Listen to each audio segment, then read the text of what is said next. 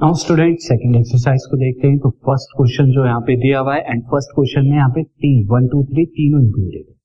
इसमें कहा in which of the following exercise one two three find the coordinates of the focus focus के coordinate axis of parabola parabola की axis and the equation of the directrix equation of directrix and the length of the latus rectum और latus rectum की length ये बता first question में जो हमें यहाँ पर इक्वेशन ऑफ़ पैराबोला दी हुई है तो equation of parabola is equal to y square is equal to this is twelve x now इससे क्या होना चाहिए? यहाँ पे फोर मल्टीप्लीकेशन में होना चाहिए तो मैं क्या लिख देता हूँ? This is four into three x now compare with इसकी स्टैंडर्ड फॉर्म क्या होती है? इस तरह के पैराबोला की। Now compare with y square is equal to four a x so we get हमें क्या मिलेगा? We get a is equal to three therefore focus सबसे first of all focus focus हमारा क्या हो जाएगा? Focus is three comma zero equation of parabola equation of parabola क्या हो जाएगी? या axis equation of axis of parabola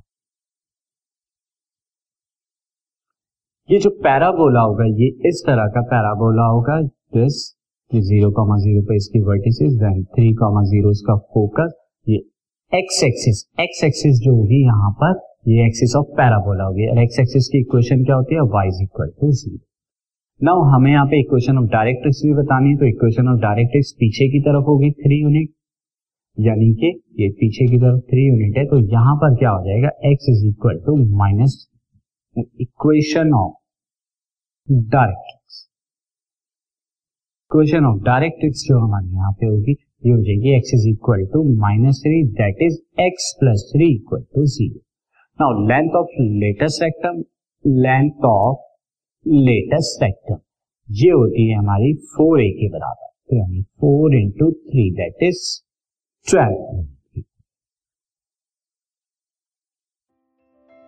this podcast is brought you by Hubhopper Shiksha Abhiyan अगर आपको ये पॉडकास्ट पसंद आया तो प्लीज़ लाइक शेयर और सब्सक्राइब करें। और वीडियो क्लासेस के लिए शिक्षा अभियान के यूट्यूब चैनल पर जाएँ।